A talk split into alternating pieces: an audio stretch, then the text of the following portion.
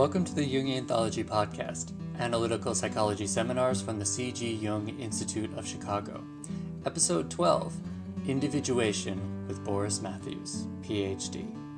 Today's lecture will be introduced by Mary Dougherty, Jungian analyst and past president of the C.G. Jung Institute of Chicago. But before she does, I want to let you know about this year's Founders Day Symposium coming up on March 12th. Donald Kalsched, author of Trauma and the Soul, will be coming to Chicago to be the featured speaker of this symposium. For more information about the symposium, visit our website, jungchicago.org. One more thing that I want to mention is that the slides used in this presentation are available for download so you can view them on our website and there is a link to a PDF version of the slides in the description of this podcast. So whether you view it on iTunes or on our website, just go to the description of the podcast and you'll be able to see the link. Just click on it and you can either view them online or download them and view them wherever you want. My name is Mary Dougherty, and I'm an analyst at the Jung Institute of Chicago. The following podcast was a part of the new series entitled Getting to Know Jung. This initial lecture was offered in fall of 2015, which introduced key Jungian concepts to provide clinicians practical insight into the emotional lives of their clients. It is my pleasure to introduce the first presentation by Boris Matthews. Boris is an analyst in private practice, the former chair of the, uh, he's in Wisconsin, by the way, the former chair of the analyst training program, and he continues as a senior faculty member in that program. He also conducts study groups in various settings. In his lecture, Boris explores the term adaptation as it is used within the Jungian context and expands its meaning in relationship to the process of individuation as defined by Jung. Boris speaks of adaptation as articulating one's potential, of recognizing the law of one's own being, and of living with conscious, deliberate intention. He goes on to explain that there is an adaptation to outer conditions as well as an adaptation to inner conditions. Adapting to both the outer and the inner conditions of our life requires that we engage Jung's dynamic use of psychological types and attitudes. Boris then grounds these concepts in clinical practice by applying them to the amplification of his patient's dream material. I think you're going to find this tape very useful.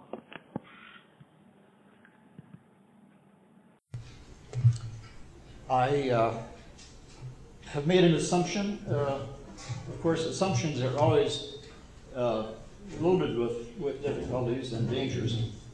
And the assumption that I made is that some of you know something about Jung and some of you may not know much or may only know hearsay. So, uh, for those who know what I'm going to talk about, uh, you can fill in the, uh, the uh, unsaid words to your table mates. And those of you who don't know anything, ask those who know something. That's a takeoff on the uh, Nasruddin story, by the way. Well, I'm going to talk about a couple of things that I don't think have been talked about quite in this way, and I think they ought to be because I think it's foundational. You've probably heard a lot of things. This is for the people who don't know maybe much about Jung. You've probably heard a lot of things about Jung. Let's see if I can get this to work. All right. You've probably heard a lot of things about Jung, like uh, he collaborated with Freud, you know, uh, he was a mystic, he experienced a creative illness. What else? Uh, he wrote about archetypes, about synchronicity, individuation is one of the important uh, concepts in what he has to say. But there's another aspect to Jung which is not talked about very much, and as I looked over my uh, computer files, I realized that I've been talking about this forever. And I probably will continue because I think it's foundational. And that is the concept of adaptation. Now, you don't find that expanded very much in Jung, but if you've read some of Jung's late works, you'll notice the word adaptation here and there, and you think, oh, yeah, that's very nice. It is very nice, but what does it mean? So that's one of the things that we're going to unpack. And I'm going to unpack that in the context of how adaptation and what goes along with that is an integral part of the process of individuation.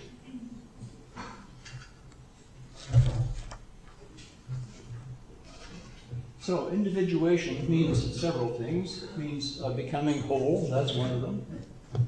Wholeness, of course, means uh, some actual knowledge about oneself. It also means self acceptance. Uh, self acceptance, as I will quote Jung in a moment, is not an easy thing, but it's an important thing. As Jung says in this, this passage, self acceptance sounds very simple, but simple things are always the most difficult. In actual life, it requires the greatest art to be simple, and so the acceptance of oneself is the essence of the moral problem and the acid test of one's whole outlook on life. Now, self acceptance means also accepting as real where we stumble, where we fall, where we screw up. And it also means, I think, uh, accepting our history and being reminded of those times when we did the best we could, although it wasn't the best we knew. And so there's still guilt and shame and embarrassment around that. And embracing that too. Not flaunting it, but saying, yeah, all right, that's, that's part of me. That has been part of me.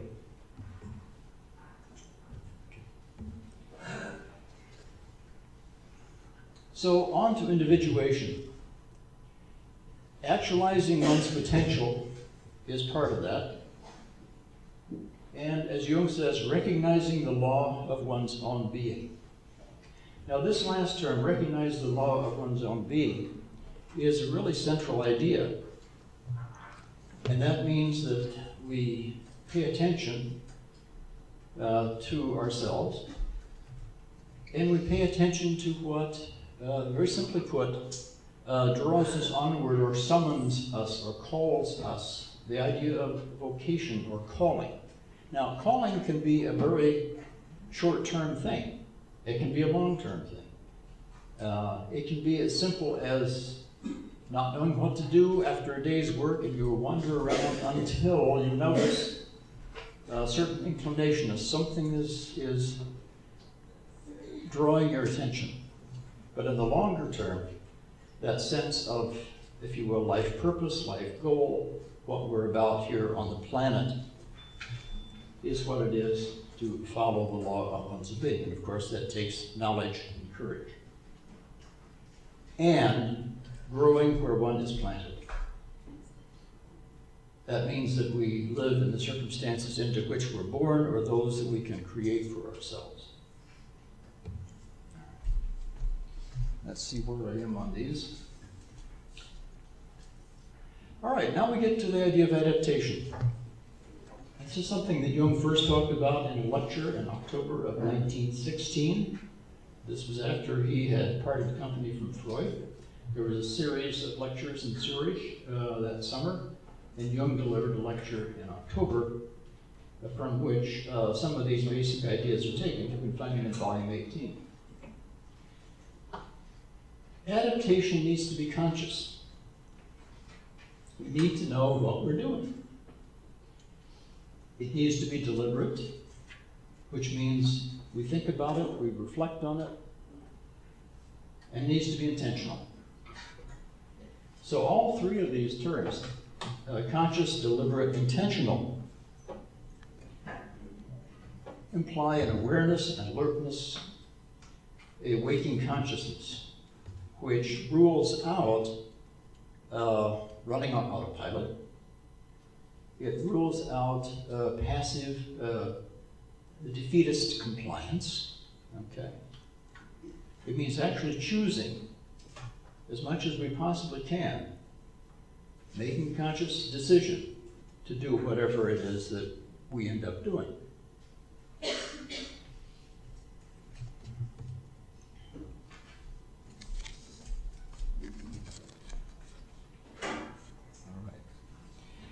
So now there are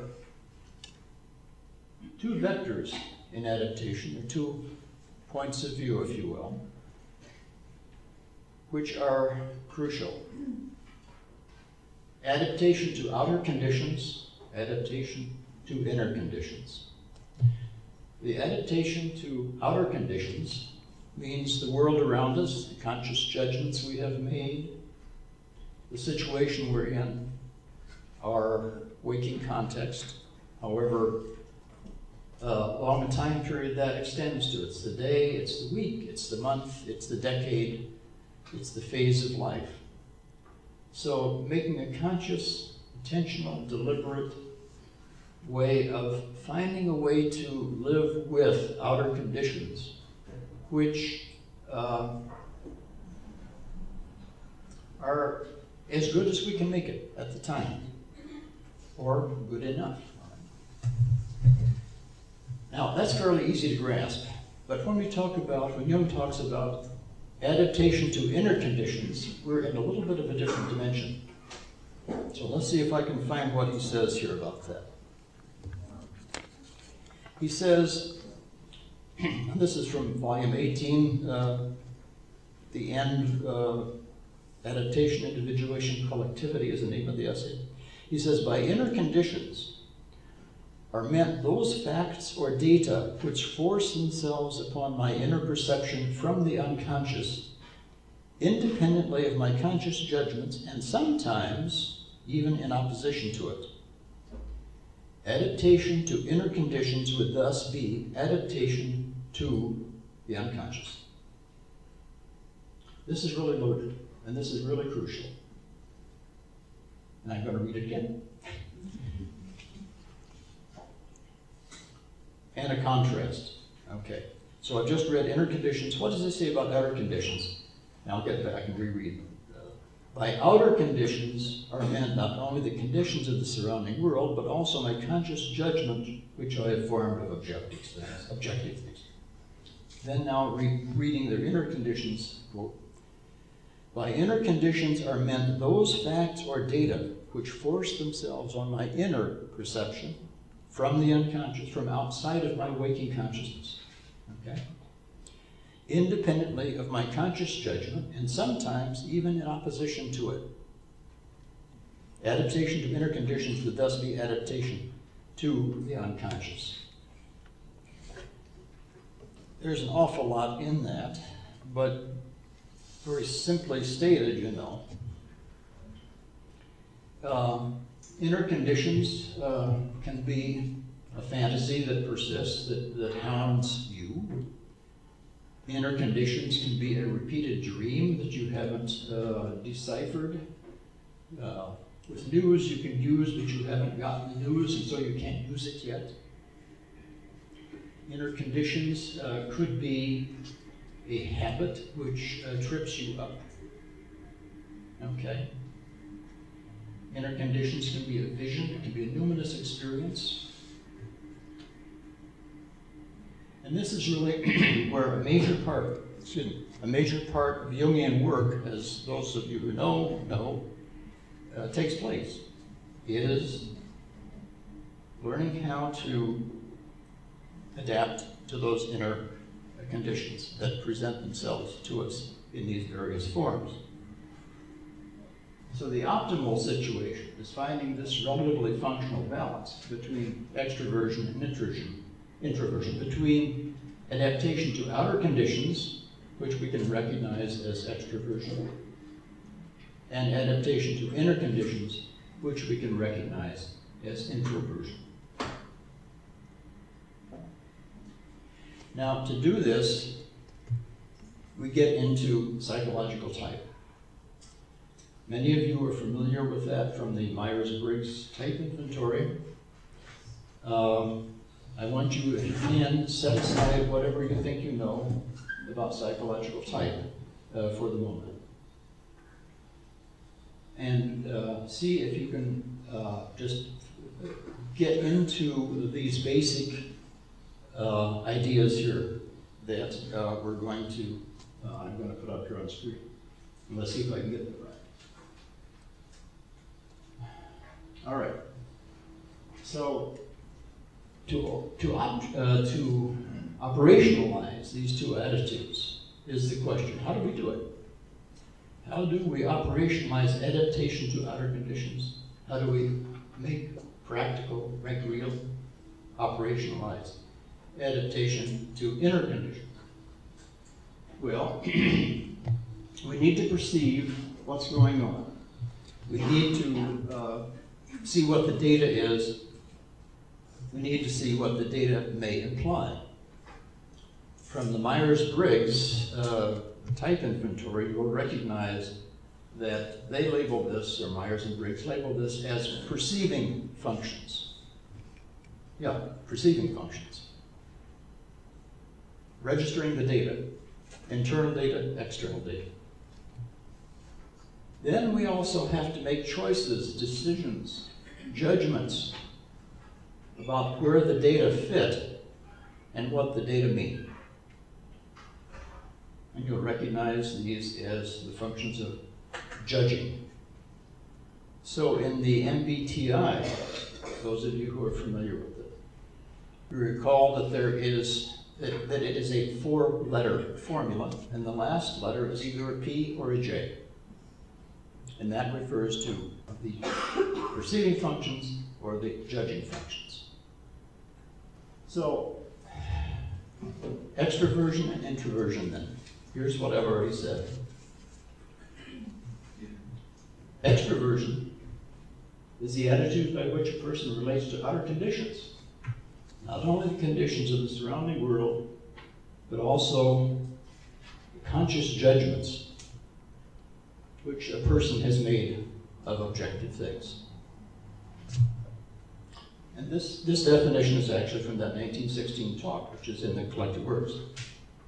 Introversion is the attitude that relates one to inner conditions, meaning those facts, those data which come to us from the unconscious, from inner perception of what's happening and brought to our attention in that way. Adaptation to the, the two inner conditions and is adaptation to uh, the unconscious. I'm going to take a brief riff here as something that's not on screen. As you know, uh, psychological type has become popular. It has uh, turned into uh, a trade for some people. It's kind of a stepchild in analytical psychology, which is most unfortunate. It's not paid adequate attention to. But very often, you will hear people say, well, I am a T, or I am an extrovert. I am, or so and so is an introvert. And I protest that vehemently. Because it's not what Jung had in mind. It does not serve us well, and it misses some very important points. So here's what Jung himself said in the preface to a 1936 edition, uh, which came out in Argentina. Here's why he got into type.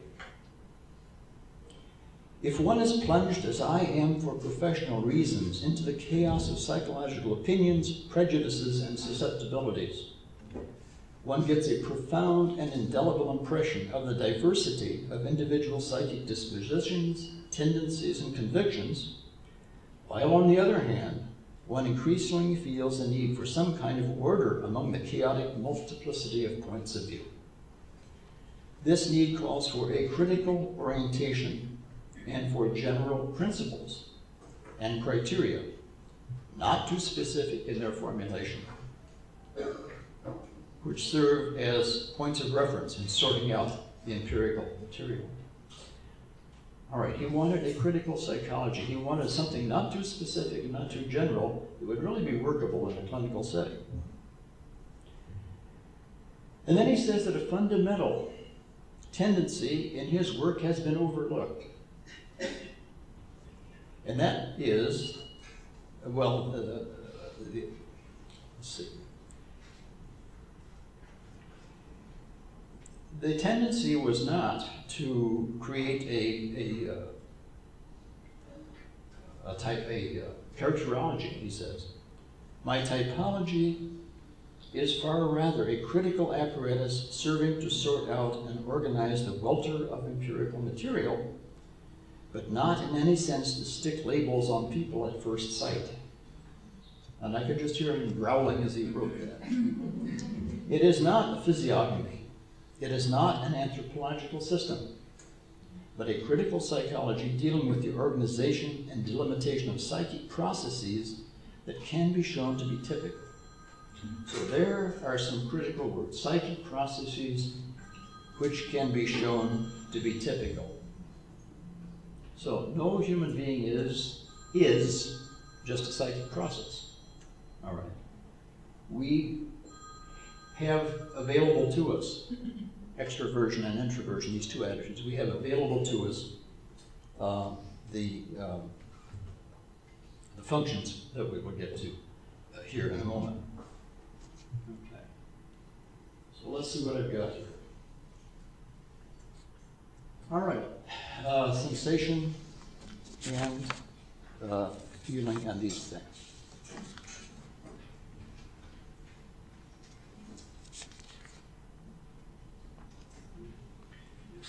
As you can see here, um, the perceiving functions would be what Jung calls sensation and intuition, and the judging functions would be what Jung calls thinking and feeling.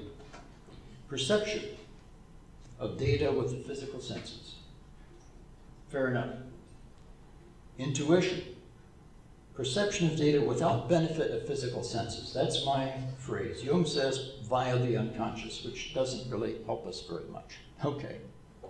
Uh, perception of data without benefit of physical senses. We don't need our eyes, we don't need our ears. It's uh, in the mind's eye, it's in the mind's ear that we, we perceive these things. Thinking is a way of judging where data fit in recognized or into known patterns, or judging, thinking is also the process of creating those patterns. I'll give an example. And then we get to the difficult one, feeling. Feeling, in, in its narrow sense, and its precise sense as Jung uses it and it ought to be used in analytical psychology, is evaluating data in terms of human value. Now, why is it so difficult to get clear what the feeling function is? So I'm going to go through several negative definitions. And I will preface that by examples of how the word feeling is used. I feel anxious this morning. That's an emotion. Uh, I feel tired. That's perception of a, of a physical state. Well, I feel that this is a very human day. That's a judgment. That's, a, a, again, a perception. I feel I ought to X, Y, and Z. Okay. Well, is that think or is that the pressure of a superego acting on me? Um,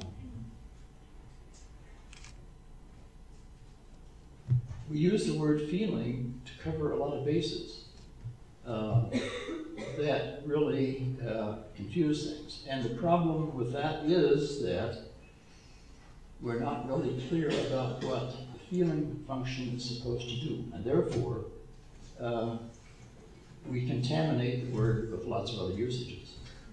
When you get down to making judgments in terms of human values, you see, that clarifies things a whole lot. So my feeling function says that it is not suitable uh, for me to have my cell phone ringing at a funeral. That's a judgment. It's not suitable. It's not fitting. All right? It's not suitable to me personally uh, to um, put up with a lot of extended loud noise. That's a judgment. It's not good for me. So I hope you're getting some sense now of values that affect a larger group of people.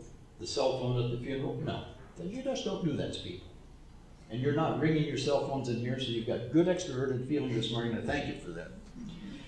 And I shut mine down too, so it's, it's not going to ring on you. So, feeling, evaluating data in human terms is what we've got to be about here. All right, what do we do with this? Let's see if the next slide is the right one. Uh, maybe it is, maybe it isn't. Conscious psyche is an apparatus for adaptation and orientation. So that means that if we have access to uh, a function that uh, relates us to the world and have access to an attitude or function that helps us deal with uh, inner perception, we've got a couple of very good, we've got the necessary equipment to adapt to what is coming up in us, to what uh, is happening inside, and we have the tools to adapt to what's happening around us and to orient ourselves inwardly and to orient ourselves in, in the world. All right. Now, putting it all together, how do attitude and functions serve adaptation and further individuation? This is where it really comes together.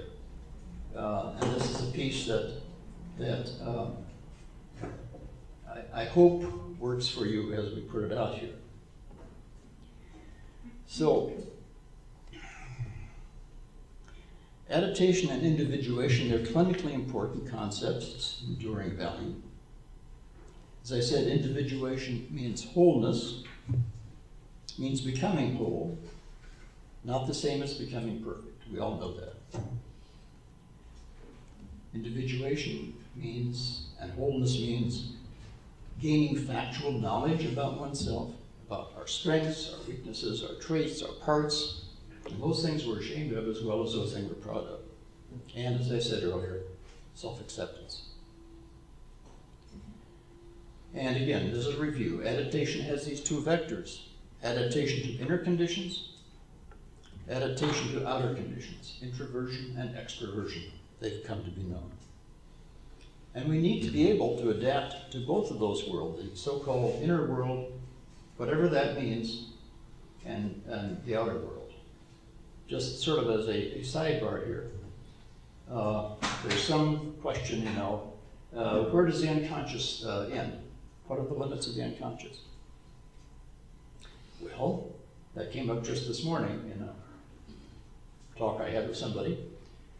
Um, is the unconscious limited by my skin? Maybe, but I don't think so. The unconscious, you know, is really a negative statement. It's all of which I am not aware. So, who knows what the end is? So, we need to be able to adapt to both the inner world, whose limits we cannot determine, and the outer world that seems pretty, uh, pretty definite and finite. And so that we have then these four functions, these tools. We've got perceiving, we've got judging.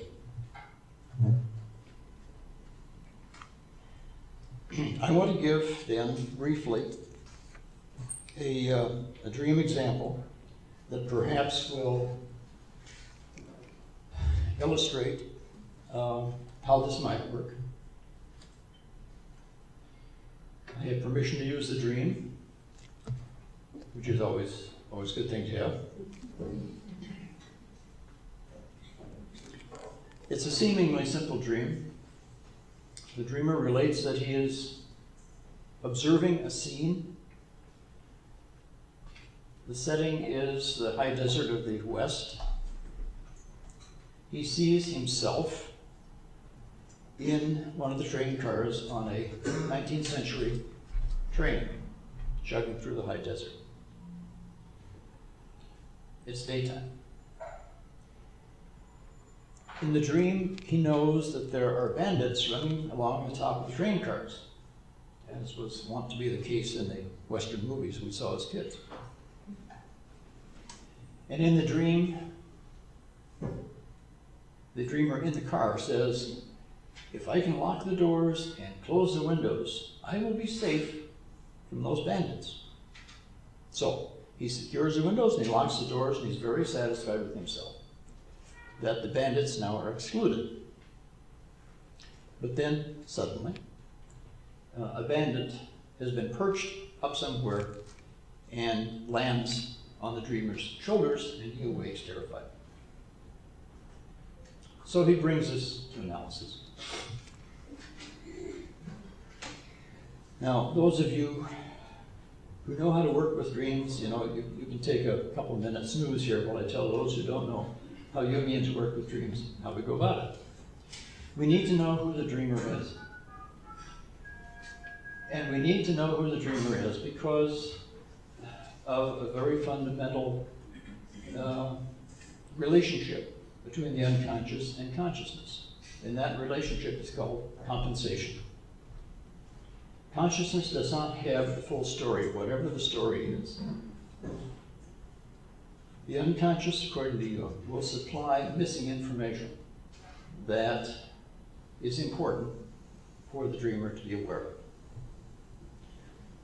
So in this dream, the dreamer doesn't know whatever news this dream is bringing.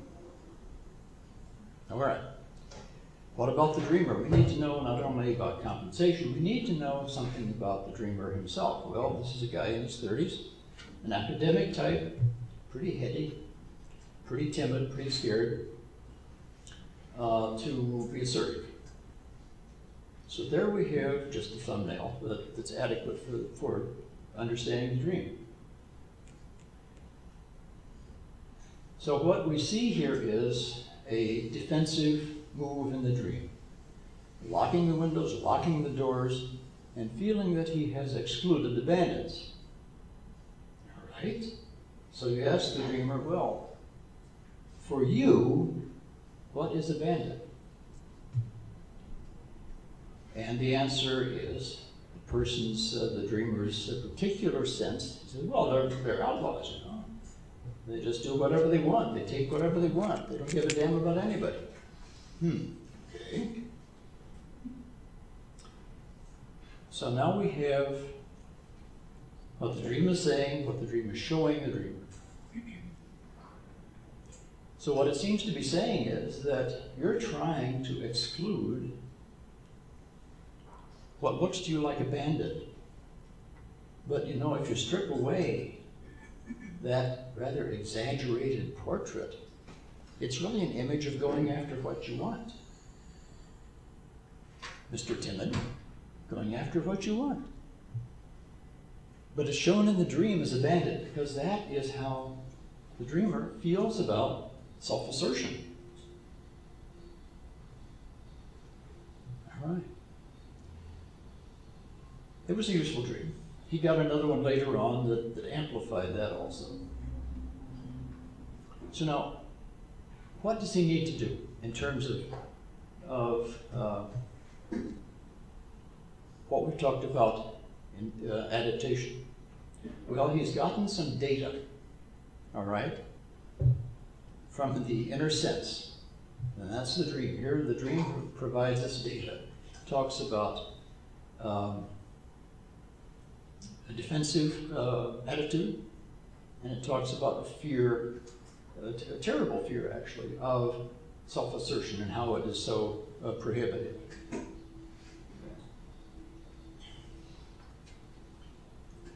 We can talk about that now as therapists. Hmm, okay, we can relate that fear of self assertion to the defensive structure. Those are obviously T operations that we're doing here. Um, we didn't do much with the possibilities that this dream might carry. But as therapists, you know, we can say, well, for us, as practitioners, looks like we need to uh, find some way to work on this guy's fear of self assertion, sense of safety with self assertion. There would be, if you will, uh, an intuition, and then drawing an inference. We also see from the dream the dreamer's evaluation of the bandits in human terms or in personal terms. That would be his feeling function. If he was introverted feeling, good, Terrible. So far, so good? Mm-hmm. Okay. Then the question comes how do we talk about this dream as facilitating this man's individuation, becoming whole? Well, he's, he knows his adaptation in the world, or as therapists, we would know his adaptation in the world. We know something about his adaptation to the inner world, those impulses, those uh, drives. Okay? He's got to find a way. We have to help him find a way to balance, if you will. Uh, first, probably clean up through experimentation, clean up his, his fear of self assertion, and find a way that he can, little by little, assert himself in the world. Use that inner impulse, that, that basic human um, drive, if you will, in the context in which he lives. And that is a step toward his becoming closer to wholeness. It's a step toward his individuation. so, it may sound terribly simple, and it is in some ways. I think this is something that is not said very often, though, in Jungian circles. It's clarifying a very fundamental uh, group of related, it's clarifying the relationship between a group of fundamentally related uh, phenomena, namely psychological type and individuation the relationship between inner and outer. It clarifies Jung's intentions with uh, what he meant with psychological type. So we don't say that this guy is, is X, Y, uh, and Z, and whatever, W, X, Y, Z, we need four letters for MBTI. We say that his, his feeling function, his, his judging function, both personally and in regard to world, is, you know, a little bit skewed here. He's not as bad a guy as he thinks he is, and the world isn't really as dangerous as a place as it seems to him. Okay. Um,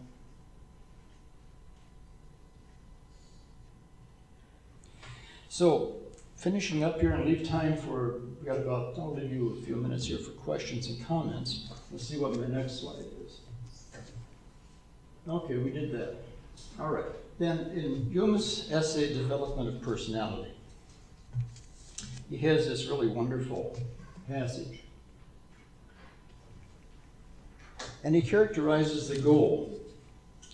He says, the goal, or he wrote, the goal is uh, approached uh, uh, through the optimum development of the whole individual human being, which calls for the absolute affirmation of all that constitutes the individual, the most successful adaptation to universal conditions of existence, coupled with the greatest possible freedom for self determination. And of course, this is a trade off. You know, you've got to make these choices. You've got to balance what moves in you, I've got to balance what moves in me against my judgment of how it's going to fly in the world around me. So we need knowledge. We need to be able to observe ourselves. We need to be able to observe the world around us. I think as clinicians, we do this all the time with our clients without perhaps having this level of clarity, if you will, of the moves, uh, of the transactions, of the interventions that we are uh, performing. Okay, we've got about 10 minutes. I would be glad to uh, hear your questions or comments or responses. So go for it. Remarks? Yes? Can you just repeat the piece that you said about um, this is something that you don't hear very much in Jungian circles, and it was about the relationship. Some, something is clarifying the relationship between those. Yes. You can ask other analysts here in the, in the audience today, but my sense of it is that I don't remember seeing a close connection in anything that I've read between uh, psychological type, as Jung talks about it, and the process of individuation. Okay? In other words, uh, this adding in the psychological type piece, the adaptation part, uh, operationalizes a process. It makes clearer what we've got to do if we really are serious about becoming whole. Okay, what have I got to do to become whole? Well, here are the steps, you know. I've got to know myself, I've got to get the data about myself, I have to understand where that information, that data fits. That would be the thinking function, okay. Certain abilities, certain inclinations, well, where can I use these particular inclinations, these particular interests in the world? All right. What are the possibilities? That would be the intuitive part. Fine, I have these uh, these traits or these these interests. What can I do with them? And then the fourth part is evaluating how satisfying will that be? How well will that work in the world? Now, so far so good. I think this, you're saying those four elements, it's as if those provide a certain, almost like a, not to oversimplify, but almost like a step by step. Just about. Yeah. Just about. So an example just came to me that maybe will be helpful. See if I can get it specific enough. Well, somebody recognizes that, that uh, he or she has uh, a great interest in, give me an example, a great interest in something, but looking around the world cannot perceive where it would fit. You know, what can I do with this? How can I, how can I earn a living? This is what I'm really passionate about. But can I earn a living with it? There we're using psychological type. It's self-perception, but it's also looking out to adapting to the world, fitting, finding a place. Where can I make the most of this talent in the world, get paid for it, and live indoors, you know, and have groceries in my fridge? I think some of you have been there. Okay.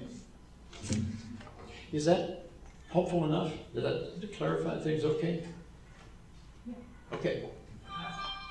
Okay, the gentleman.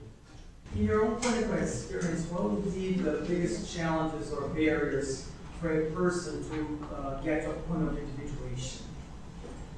The biggest challenge? Yes. Or challenges? What I'm going to say is, again, borrowed from Jung, and I can't tell you where he says it, but, but he does. The biggest challenge is to become a problem to oneself. That is absolutely the biggest problem. When a person says, I can't stand myself, I can't stand the way I am. Okay, then we got something to work with. So after that, then, I think uh, the next big challenge probably is to be able to start seeing where one trips oneself up. Okay? And often that will come up early as a big dream, showing the goal, and then subsequent dreams tend to uh, be closer to current lived life. Just a very brief dream example. And this one was published by uh, Max Zeller in a series called uh, Dreams of a Successful Man. And there's, as I recall the dream, it's in a series, and there's something in a Mexican shop that this man wants. And he rides up to it, but he's on horse. And the door is, is very low, you know. And he realizes in the dream, if I'm going to get into the shop, I have to get off my high horse. okay, this is the kind of thing that does come up. I saw a lady's hand over here, and then you, sir. Yeah.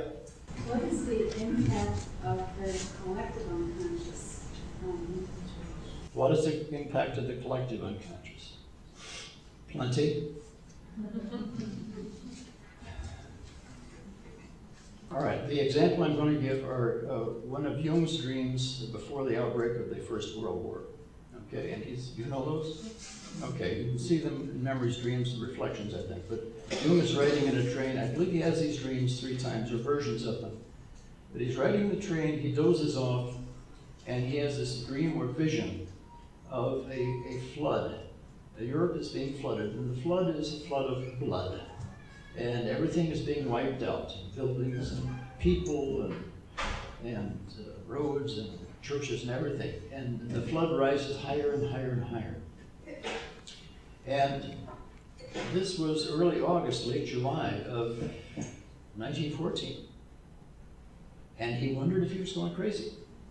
Now, that's, you know, that's another, another talk about what's crazy and what is not crazy. But anyway, when World War I finally broke out, he realized, oh my God, that is not a personal dream. That is a dream about what's happening in the planet. So people do get these kinds of big dreams. But I think probably more often people get big dreams which are more personal that uh, say something like the train or the door or another one where a man dreams uh, that he sees a little girl lying in a, an emaciated little girl figure lying in a dusty road and clenched in one of her hands is uh, a, a lump of gold. It's clenched so tightly that it has the imprint of her fingers. And then rabble kids uh, on the show up suddenly and say the gold and lunge uh, for the figure lying in the road. Now, just very, very uh, briefly, so that we can have our break, the figure, of the little girl here, you know, we can't take this literally. We have to take this as as as more than literal. So just cut quickly to the chase. Uh, the little girl represents that function of relationship with the unconscious, or that would be that inner uh, directed vector in, in, uh, in adaptation. That would be introversion in that sense of perceiving and relating to what's happening. So that the emaciated little girl is a visual equivalent to an introversion, if you will, to the introverted attitude. And it's saying, you know, there's gold and there's gold, but your relation to it is emaciated. And it's threatened by whatever these rebel kids represent. This podcast is distributed under a Creative Commons Attribution, Non Commercial, No Derivatives license. Share it all you like as long as you maintain the attribution to the speaker, but please do not change it or sell it. If you like this episode, tell your friends about us or leave us a review on iTunes. For more information about classes, training programs, videos, audio, this podcast, or to find a Jungian analyst near you, visit our website www.youngchicago.org. Thanks for listening, and we'll see you next time.